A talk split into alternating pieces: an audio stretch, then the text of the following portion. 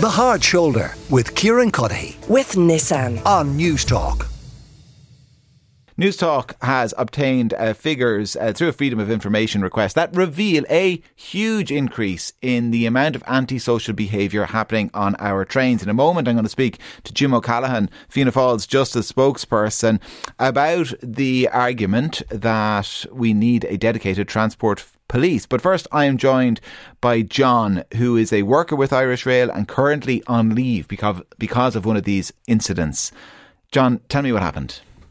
Uh, well, I was in work last Wednesday evening, um, and we were in Pearse Street Station, and just after break, we were just about to go back out on trains. I'm I'm a revenue inspection officer, a revenue protection officer, so we normally check the tickets up and down the line on the dart lines or minute trains or whatever. Um, just standing on the platform, train pulled in. It was fairly busy, and immediately passengers got off the last coach and called us and indicated that there was something going on on the, on the last coach on the train. So when we went over, there was a young lad and a, and a girl, probably I wouldn't say any more than eighteen, but they were sitting at the back, back, very back corner of the train, feet up on the seats, but they were roaring and shouting, um, basically having a huge argument um, in the middle of the coach, oblivious to everybody else around them. Um, we got on board and just uh, started asking for tickets as usual. Uh, they said they didn't have any, so we asked them to leave the train. It was at that point then I realised the lad was actually having an argument with somebody on his phone, but he had it on loudspeaker, and it ended up it was his mother. But he didn't. He didn't seem to care who else heard about it. He was, it was all over the train. So anyway, we stepped him off the train, but when he realised he wasn't going to be allowed back onto the train, uh, he grabbed a hold of my collar and started pulling me down towards him. I'm a bit taller than he was, and um, lucky enough, when we went sort of, he he was moving backwards, I was moving forwards. It ended up that there just happened to be seating behind him, and he fell down onto the seating, and he pulled me down on top of him. He just kept screaming and roaring and shouting to let him back on the train, and eventually he kicked at my knee, and he kicked the outside of my knee, the left knee, and I just collapsed from under me. Um, I've been out of work since.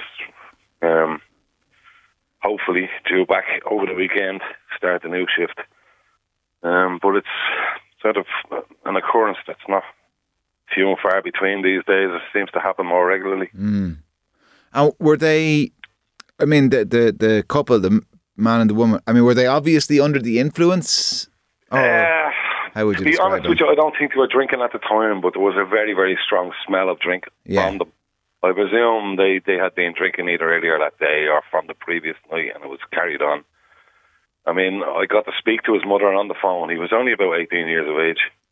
Um, she was crying down the phone saying he was nothing but trouble. Always, he's on medication and he doesn't take his medication. And uh, she wanted him home, but according to her, he lived up somewhere around Cork Street, and he wanted to head to uh, Blackrock. That's where he kept saying was home. Right. So we just wrote them up the tickets and um, spoke to them for a while to find out exactly what was going on.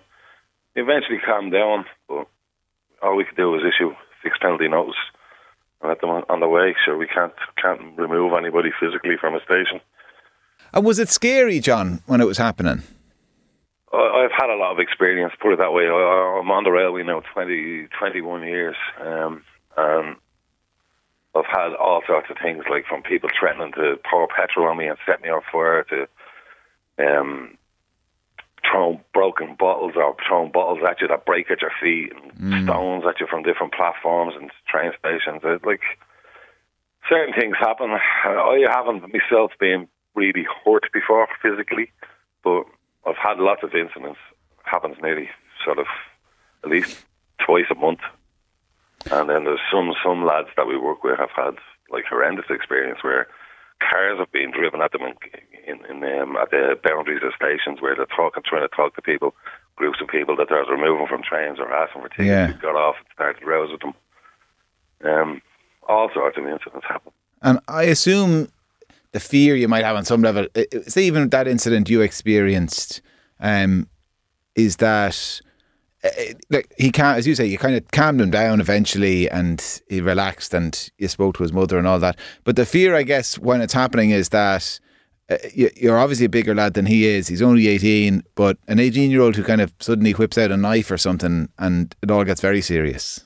Yeah, well, the, the, that threat is always there and it's getting worse as, as time goes by. I mean, would you feel safer in work if there were a dedicated security service? Be that a private contractors, be it a transport police, be it just Gardaí who are stationed on certain routes, would any of that make you feel safer? Yeah, it would. I mean, there there are security on the line. Uh, there's a lot of them are decent lads and good lads, but I think they're shackled in, in, in as far as what they can do. They're Yeah. basically there to observe and report. They can't really get involved in anything. Whereas, know, a, whereas a guard would. A guard is totally different. Yeah, a guard.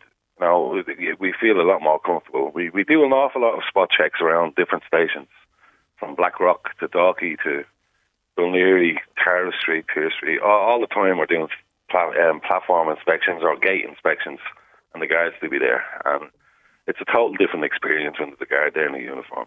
Yeah. People are just they just seem to be a lot more aware and comply. Whether when there's nobody around, there's no guard around, you may as well forget it. If they don't want to speak to you, they don't want to give you a name and address, or they don't want to explain why they don't have a ticket. They just All right. Well, listen, uh, John, we wish you uh, well with the return to work, the planned return to work this weekend. Jim O'Callaghan is with me, Fianna Fáil TD, party spokesperson for Justice. Jim, that's a pretty strong argument there uh, for more visible Gardaí in and around stations and even on trains, isn't it? Oh yeah, you're you're right there, Kieran. And just listening to John's story, unfortunately, it's not a surprise uh, to me because you know we were down at the NBRU conference uh, in the summer just gone. A lot of the bus drivers, train drivers, people working on them were telling us about the violence that they're exposed to and the threats that they're exposed to. And so that's the reason why we put forward as a policy that we think it is important that there is established a public transport unit within An Garda Síochána. I know there are a num- number of options you could think of. In, in the UK, they have a separate British Transport Police. I think, and Fianna Fáil thinks that in Ireland, we'd be better to try to go down the route of just having a unit within An Garda mm. Síochána. Because there's an awareness here, like this isn't the case on every train or on every um, bus, but there are certain routes and certain times during the day when there's heightened risk. And like talking to the NBRU, you're, you you become very quickly aware of that. Yeah. And like the Gardaí don't have to be on the bus and trains all the time, but the fact that people who are on the trains, like the experience that John went through, if that guy at the back of the bus thought there was a prospect that there was a guard going to get on, his behaviour might be Well, different. that, that's interesting because John made that point. It, it's it's not that the Gardaí are much more effective on uh, you know cracking down when the antisocial behaviour starts. Of course, they are.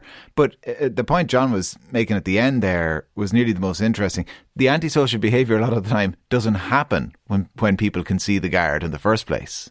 That's correct. Like guards have powers. They have the power of arrest. They have power to tell people to move on. Whereas the the guys who are working the security staff for whether it's Irish Rail or Dublin Bus if they have them or the Luas, they're limited in what they can do. In fact, all they can do is really record what happened and then give that information on to the Gardaí. So that it sort of delays the whole process. So I just think at present that a lot of people seem to think, and unfortunately they're correct, that when they're on public transport, that it's sort of a guard-free zone, and that there won't be any, they won't encounter a guard on the bus, on the Luas, or on the Dart.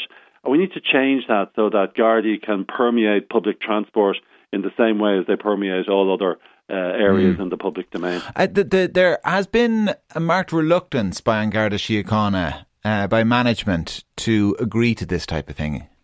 Why Yeah, do you think that is? Well, I think probably it is resources, but also I think it's to do with the fact that they're having difficulty in the Gardaí at present in recruiting people. Mm. Like, in fairness to the government, the government has provided the funding to recruit a thousand new Gardaí this year and last year. We're coming nowhere near those numbers.